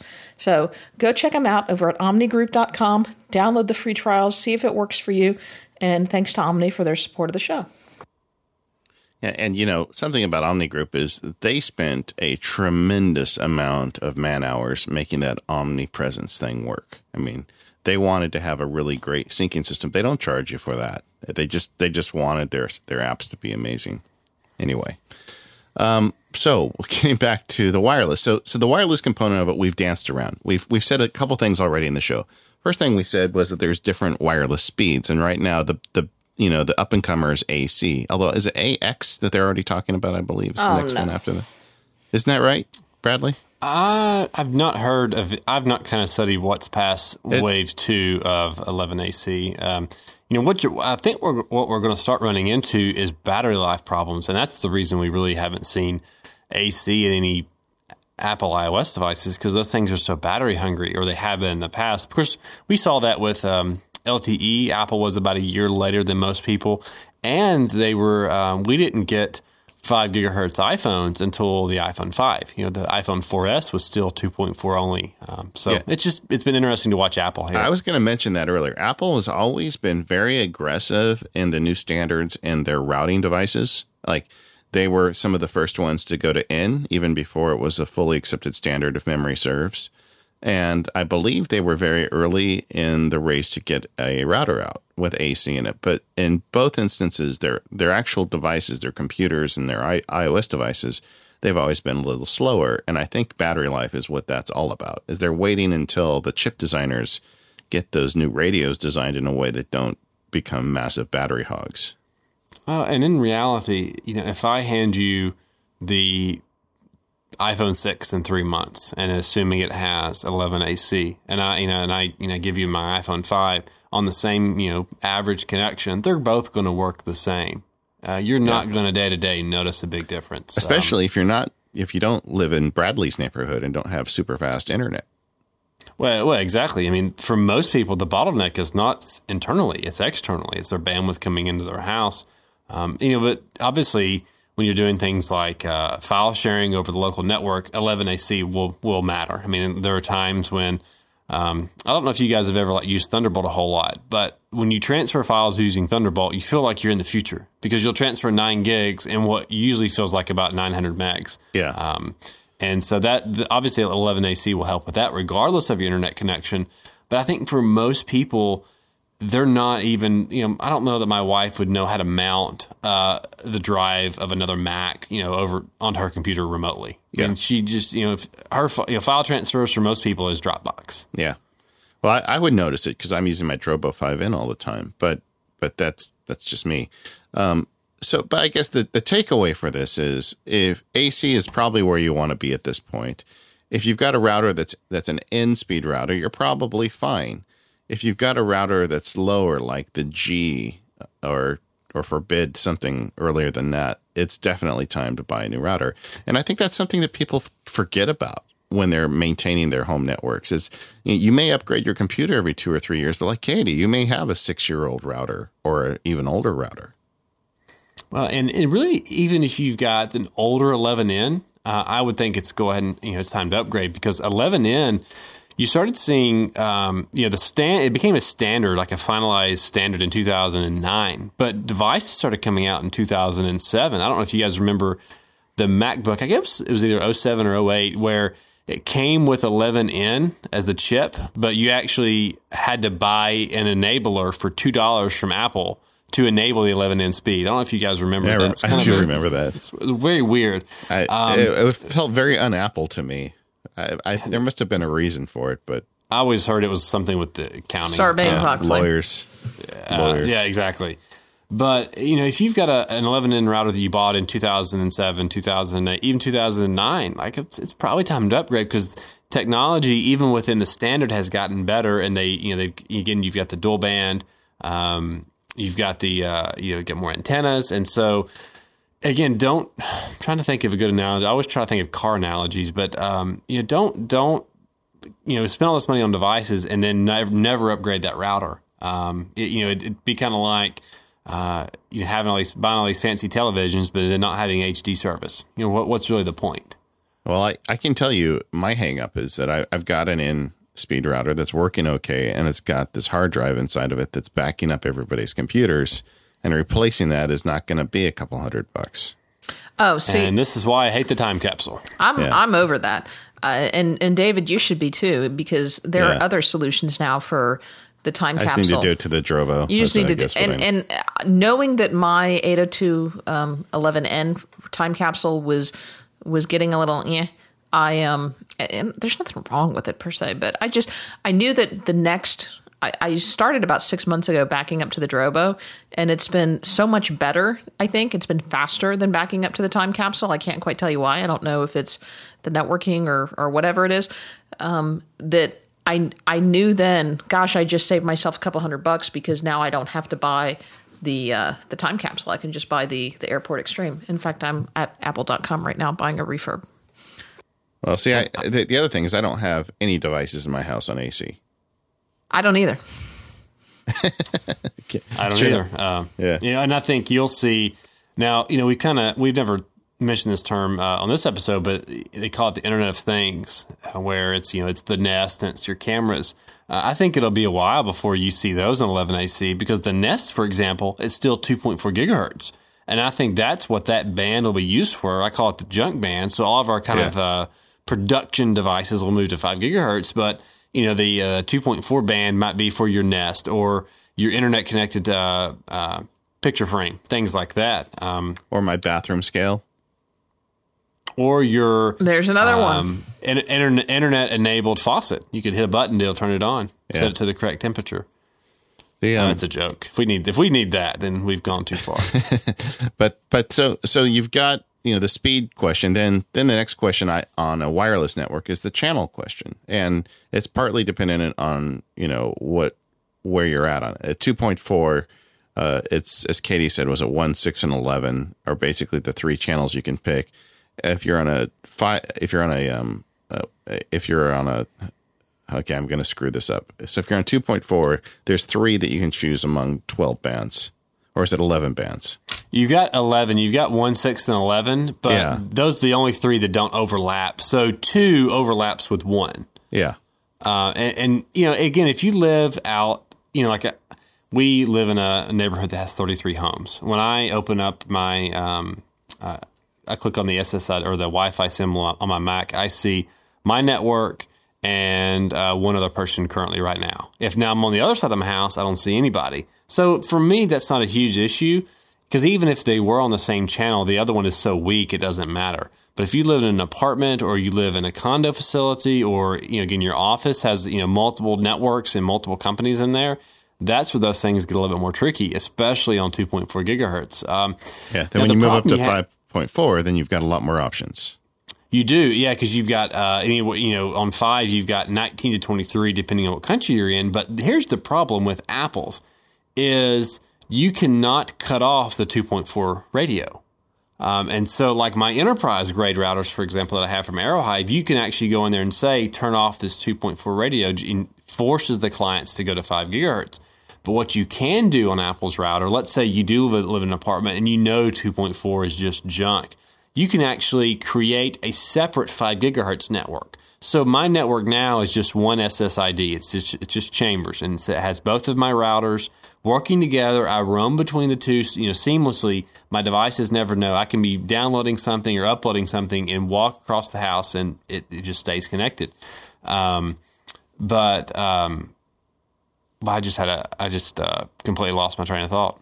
But Well, but you I'm have gonna- you have two. I- I'm going to stick with that for a minute.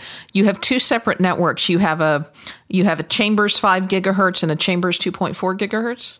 Yeah, yeah, that, that's that's right. Thank you for jogging my memory. Yeah, I don't. I have one single one because I don't have uh, any issues with channel interference. But if you did live in an ap- apartment and you did have main, you know, if you had devices that were all five gigahertz, you can create a separate five gigahertz network uh, network in Apple's router.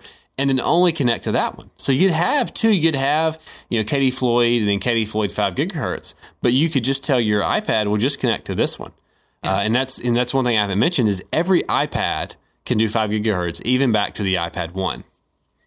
Now that's interesting. Whether now is that is that the best practice only if you're having issues with interference? Because I used to believe that. I used to always have a 5 gigahertz and a 2.4 gigahertz network, and I would switch back and forth on them. And then I was listening to um, Dave Hamilton on the Mac Geek Gab podcast, and he had an interview, I think it was at WWDC. I'd have to go back and try to find it, um, with Alf.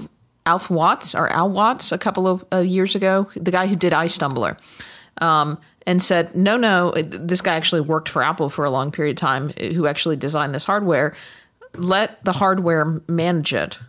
Um, you know, create one network. Your your Mac is smart enough to know whether to connect to the five or whether to connect to the two and a half, depending on the, or the two point four, depending on the circumstances. Yeah, that's correct. You know, in ideal circumstances, you just don't worry about it. And like I said, I've just got one network. Um, but if you have you know, Apple's router doesn't have what they call band steering. And so I, on my enterprise grade stuff, I can kind of massage clients to five gigahertz. I can say, just move over here and, and not respond on the 2.4 gigahertz band for, you know, three or four seconds. So, but if you are in a situation where you know 2.4 is terrible, you know, again, an apartment or a condo, you can just create that five gigahertz network and then only ever let your devices connect to that because otherwise you're not going to know. Sometimes it may be on 2.4, sometimes it may be on 5 gigahertz. And how you can tell that on the Mac is if you option click the, the Wi Fi icon, it'll actually tell you what channel it's on. Yeah, if you option click, click a lot of the stuff in the menu bar, you get a lot more information than you normally would. And on the airport utility on iOS, uh, it's not as um, kind of obvious, but what you you know if you click on your if you click on your router, you actually go to there's a there's a section uh, called wireless clients. You just click on one of your devices, and you click on the connection tab. It'll say mode, and if it says 802.11 a slash n or a slash n slash ac, that means five gigahertz. And how you know that is wireless A and then wireless AC are only five gigahertz. And so if it says uh, BGN, you know that's 2.4 gigahertz. The um, and it also tells you, um, I believe, under the um, if you do the option click, it tells you the uh, gigahertz. Let me see. Yes, it does. It tells you what channel you're on too. Um, the um, what I was talking to a guy, uh, also someone who's kind of on the inside at the Apple end of the stuff, and what he was saying to me was that the device, the way it's designed, is going to be pointing your your the router is going to be pointing your devices at a devi- at a at a um, bandwidth based on signal strength, not necessarily speed. And they kind of assume that signal strength is going to be the fastest when it not necessarily is. That's correct because again, if you have things like co-channel interference, that's just you know dev- the devices ultimately make the decision on what access point to connect to and what band to connect to. Um, and you know you can do things in the routers to try to help that. You know, one of the tricks that we do at work is if we're having issues with devices with roaming, so kind of moving from an access point to another one, maybe they're trying to hang on to one. Uh, we may lower the signal strength of it where it doesn't reach as far. And those are kind of the tricks you have to do at work where you, you know, we have 40 access points in our building. So it's not as simple as just kind of plugging it up and letting it ride. Um, but yeah, it's it's it's a very complicated technology, especially because since it is a shared environment and it's in the air. You do kind of have to manage that, and and it's really I'm thankful that I don't live in a an area where it's very dense, and I don't, because I we're the first house in the neighborhood, so I only have somebody on one side of me, so I really don't have to worry about the uh, interference too much. Yeah, the um, and, and on this point, I think it, it listening to this, it can sound extremely complicated, but there are a few things you can do without having to become a professional at this. And one of them is to use an application like iStumbler or Wi-Fi Explorer, and there, there's a ver- variety of these out there that will do a little bit of analysis for you, and it will, you know, it'll sniff the air around your house, and it'll tell you the local networks, and it'll see if there's any that are, you know, that are causing problems for you. Like if your next door neighbor and you are both on channel 11 of a 2.4 gigahertz radio, you're going to have interference. And it allows you to kind of see the lay of the land and then make choices in your own network that kind of avoid problems. Yeah, because the default in most of those channel selections in the routers is just automatic, and you let the router decide. And that works in most situations. Um, but again, if you've got neighbors and you see, well, this neighbor is on channel one and this neighbor is on channel 11 on 2.4, well, you know, based on what we said about overlapping channels, channel six is the one for you, and you don't want it to you know, be an automatic selection. And you can force it in the software. Yes. And uh, Um, Now, you know, one of the things I think we kind of failed to mention earlier when talking about, uh, you know, speeds is uh, the Apple TV, the wireless card in it is is a 65 meg data rate. So it's it's definitely an old Wi-Fi card at this point. yeah. I didn't know that either. See, I'm learning all sorts of things. Uh, And Apple Apple TV hardware, uh, when it comes to networking, you know, that that's a that's kind of an old Wi-Fi um, uh, speed because again, if you think 65 meg data rate, that's certainly kind of cutting that in half. But I guess if it works, I mean, again, Netflix is not running at 30 megs, so I guess it still works. But it'd, it'd be nice to see them bump that up to at least uh, you know a, a dual radio. so what is there any apps that you recommend for someone at home that wants to check out you know network interference on their wireless The- like I said, the one I mentioned earlier, inSSIDer, is the one that I I Okay. absolutely think is fantastic. Again, it's only if it was hundred dollars, it'd be hard to recommend for the home. But at twenty dollars, it's just it's just a great app, um, and it's very simple to use. And again, don't get the App Store version. Go to the website and get the kind of the full version. And if you really want to get fancy, you can actually buy these kind of external antennas, and they can you know kind of but you can build heat maps of your home. And I don't know that anybody would want to do that. Okay so let's say that you've got a a, a bigger home and you've got the one wi-fi uh, location in your house which is great. Like a lot of times this is a upstairs downstairs thing where you've got great wi-fi downstairs and you happen to have your router downstairs but then you get upstairs and you get kind of into some extremes of the home and the wi-fi starts cutting out. Um, what's a good way to solve that problem? Well, it's just what I've done is I have a second Apple router, and you basically put that one into what's called bridge mode, where it's where it doesn't do DHCP, and it's just broadcasting the same network name, and devices just roam between the two. And so it'll can obviously connect to the one that has uh, the best signal strength at the time. And Apple makes this really, really easy to set up.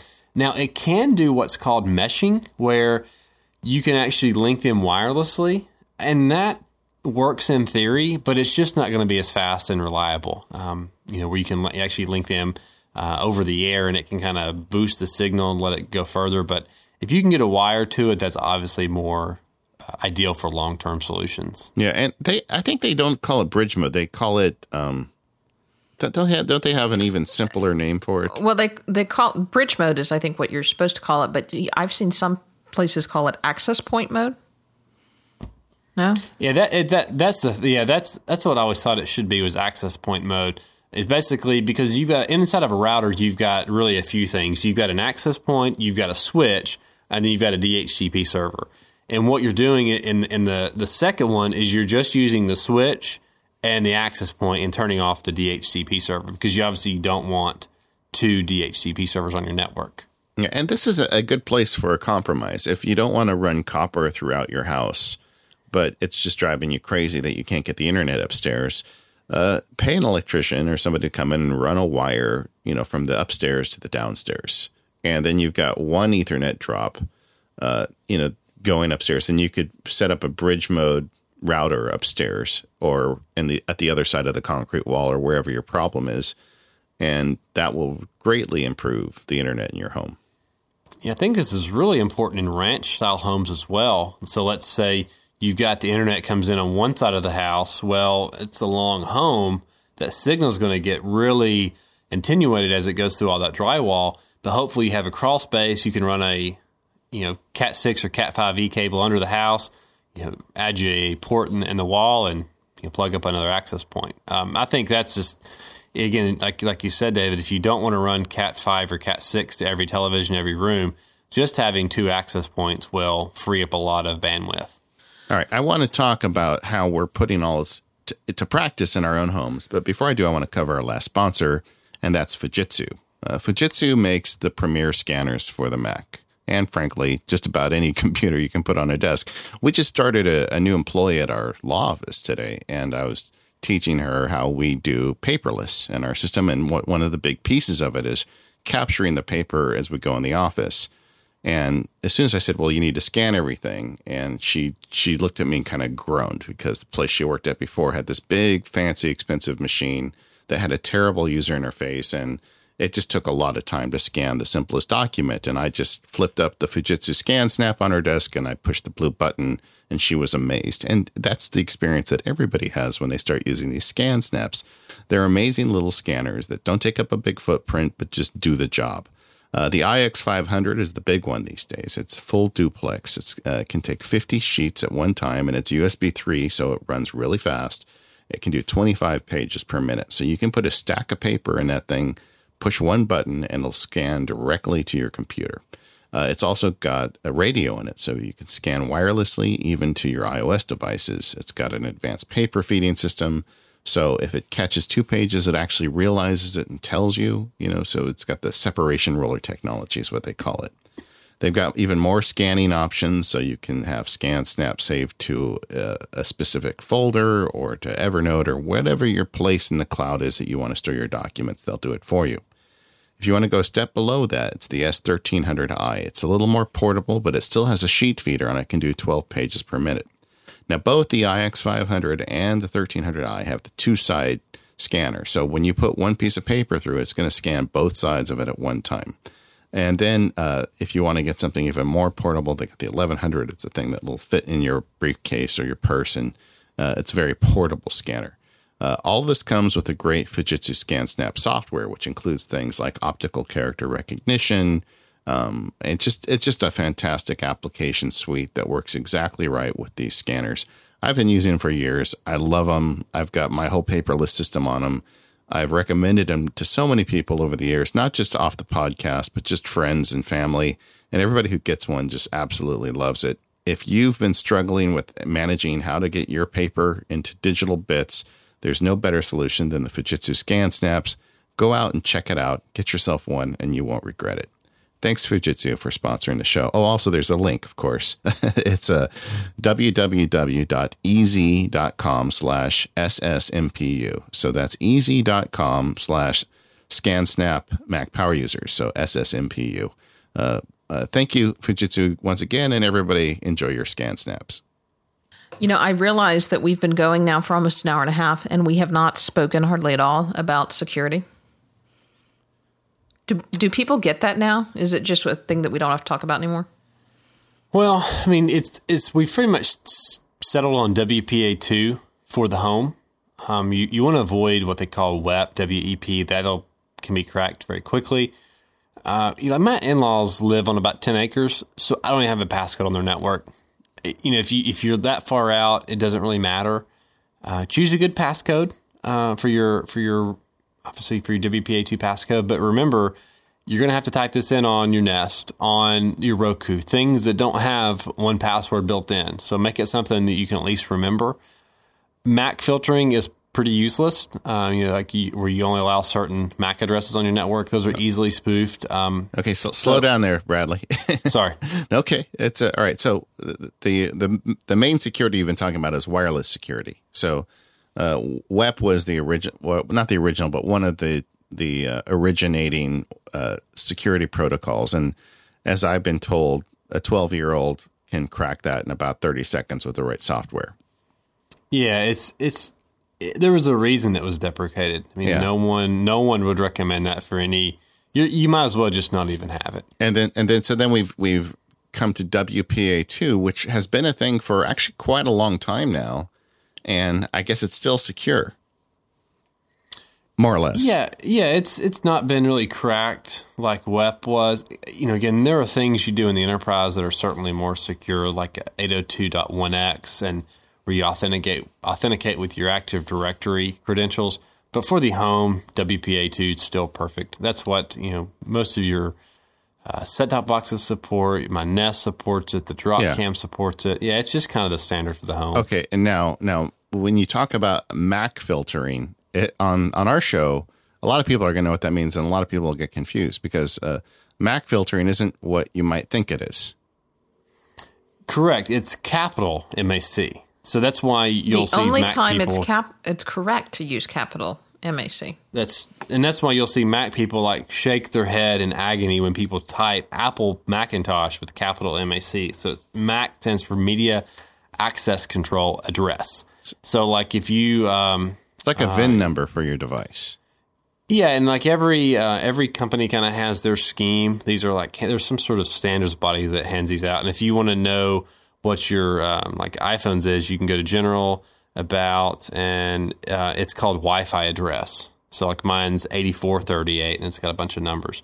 Well, you can turn it on where you you kind of whitelist addresses. Yeah, so that was a, that was a thing a while ago. It was like, okay, I'm going to set up my network so only David's iPhone, Katie's iPad, Daisy's Mac, whatever can be seen by this network, and no other MAC address will be allowed in. And they thought, well, that was a type of security, but there's a problem.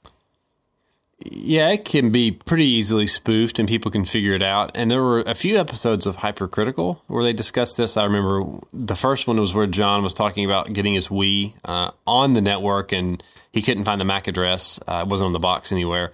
And then I think plenty of people wrote in and talked talked to him about why Mac filtering, you know, wasn't good. And I think there was a follow up episode.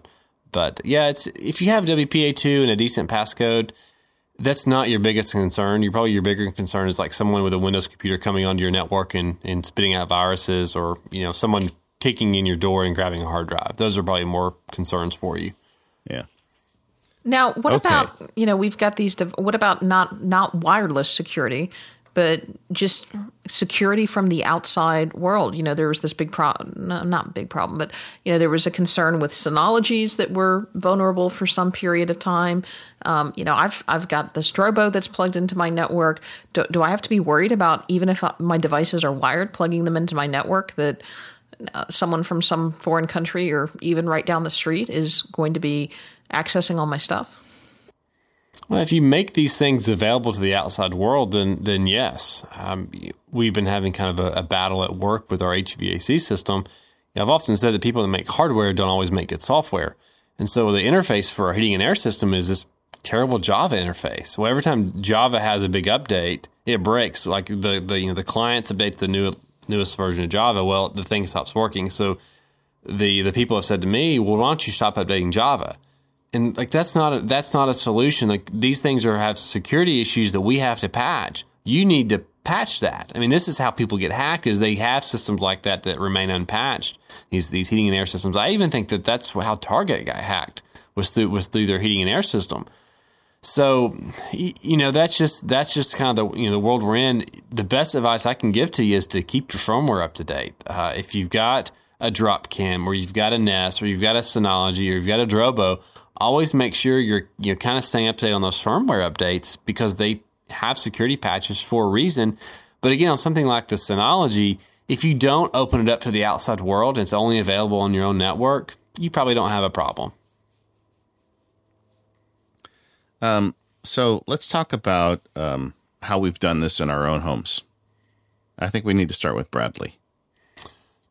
It's um, we have Cat six to all TV locations, and I have um, three Roku's in our house. So my our our living room, our uh, playroom, and then my son, my oldest son's bedroom has a wired Roku. Now on the our porch outside in a screen-in porch is a wireless uh, Roku three.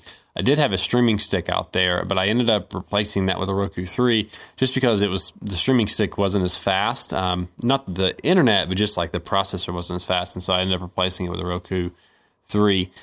I do have two Apple 11AC routers. There's one upstairs and one downstairs. Uh, the you know the first one, uh, the second one's hardwired back into the first one.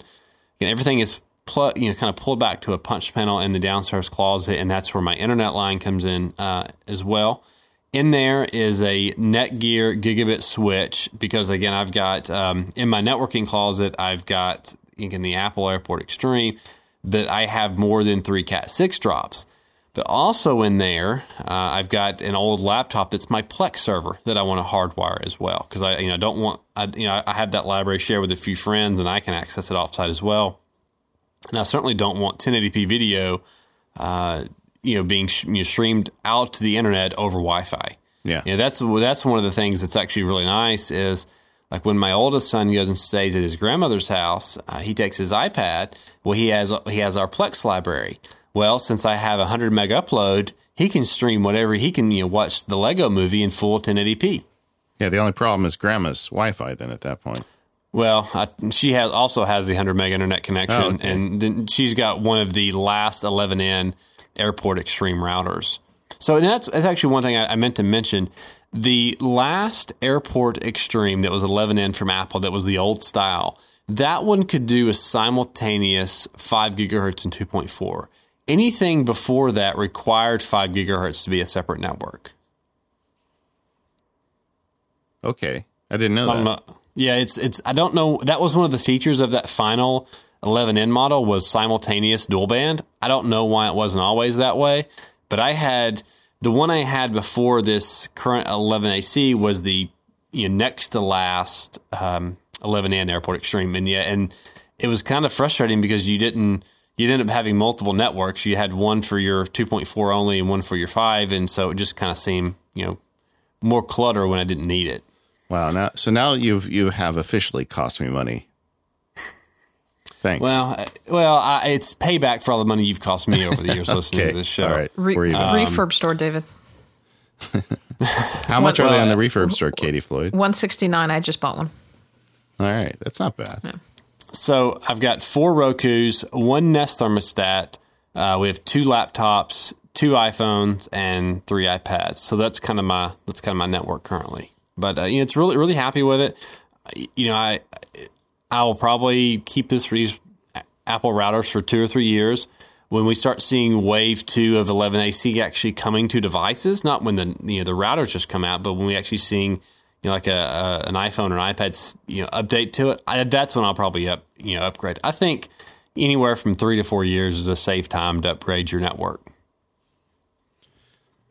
You guys are just going to shame me because I don't have anything nearly as fancy. I've, I've got a, a, like I said, I've got the super, you know, speed, which is like half of what Bradley gets coming in to my internet through my my cable system, and I just have a you know simple airport, you know, ex- well I have the time machine actually, but with the it, it, it's dual radios, it's in, but it's definitely not the last iteration of it. This is, I don't know, probably about three years old now and um and from there I've got it going into a Netgear switch and I've got all sorts of devices plugged into it.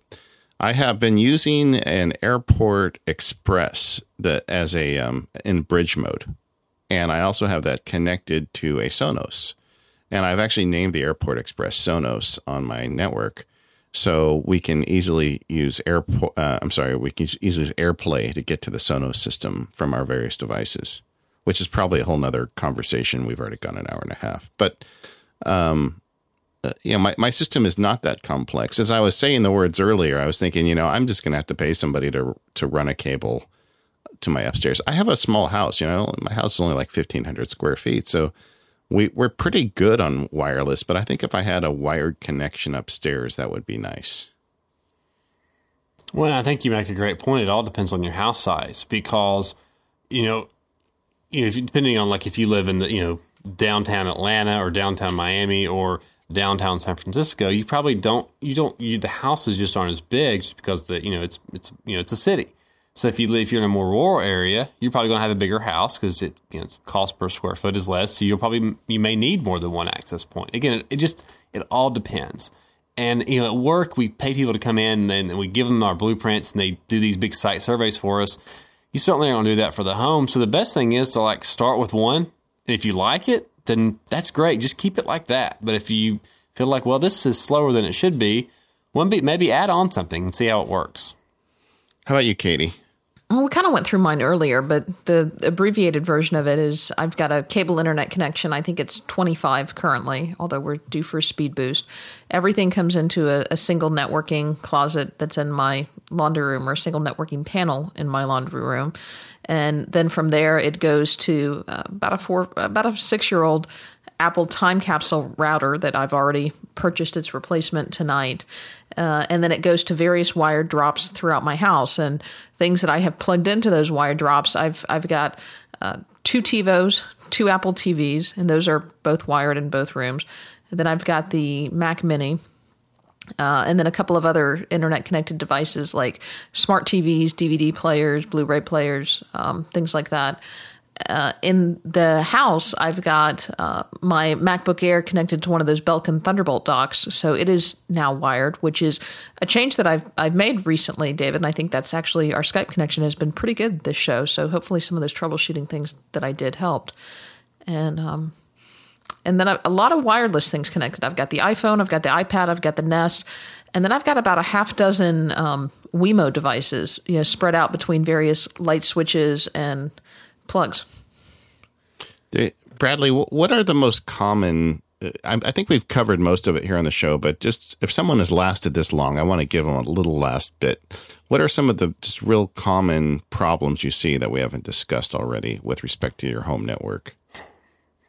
Well, you know, I think the first thing is again, like we mentioned, uh, cheap routers and then you know if you've got a router that's flaky and that's and those are really frustrating situations because it's not like the router doesn't work but it's like a situation where it works 70% of the time. That can be very frustrating. Those situations go buy a router at you know best buy and see if it fixes it. If it doesn't take it back. Um, one of the things i think you know i would not want to do tech support at our isp because you know, people say like I my iPhone does do a speed test on speedtest.net and it's not as fast as my Mac. Something's wrong with my iPhone. But you've got to understand that different types of devices have different types of Wi-Fi cards, and so you kind of have to do your research and understand, you know, what has what. Where the Apple TV's data rate is 65 meg, my MacBook Air can do 300 meg. So understanding what kind of devices you have is very important. But I think most issues with wireless, like we mentioned before, come back to co-channel interference where you've got too many routers on 2.4 gigahertz. Um, with you know, especially if you live in a subdivision that's got 300 homes, you're going to see a lot of networks. And spending the twenty dollars on a, the inSSIDer app or whatever app you want to get and helping you optimize your network, uh, I think is is probably well worth the money and well worth the time because a flaky network is going to be very frustrating to you, and it's going to be something that you you know you don't trust. Instead of renting that movie from the Apple TV, you're just going to say, well, we'll go to Redbox because we know we won't have to worry about the buffering when the tools are available to help you solve that problem. Yeah. And it could be something as simple as your next door neighbors on the same channel. And that's when you go and, you know, unplug their router. Yeah, that, that works too. Just take care of it. or just throw the breaker or you could just run, uh, or you could give them the passcode to your network and then send, send them an invoice every month for the internet. No, you should never do that. All right, Bradley, thank you so much for uh, for helping us out. I, I think that uh, I know I've learned a little bit as we sat here, and I hope hopefully the listeners have as well. Uh, where can people find you? I am on Twitter at Bradley Chambers, and my website is chambersdaily.com. And I co host a podcast about educational technology um, called Out of School with Fraser Speirs. We just um, celebrated episode 100 this past week, so that was pretty exciting for us. And you can subscribe to that at outofschool.net or in iTunes. I think we need to get Fraser back. That I think that was one of the best episodes of our show ever when Fraser talked about what he was doing. Um, so uh, tell him I'm looking for him. Well, you know, I was pretty embarrassed on show 100 because I had been pronouncing his name wrong for two years.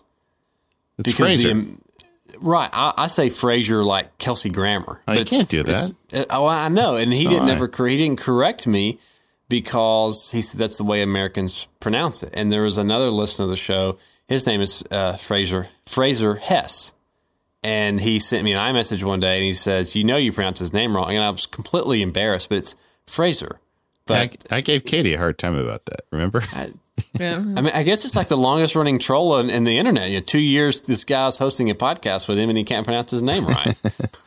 well, either way, it's a great show, especially if you're in education and technology. It's just, it's fantastic. So go check that out. Um, you can find us at macpowerusers.com and uh, on Twitter, we are at macpowerusers. Katie's at Katie Floyd and I'm at MacSparky. And uh, you can also find our show notes in addition to at Mac Power User. I'm sorry, in addition to MacPowerUsers.com, you can find them at 5by5.tv slash MPU. Yeah, and you can also contact us either by clicking the contact link uh, at macpowerusers.com or sending us feedback to feedback at macpowerusers.com. Thank you to our sponsors, Lynda, MacPaw, Omni Group, and Fujitsu, and we will see you all next week.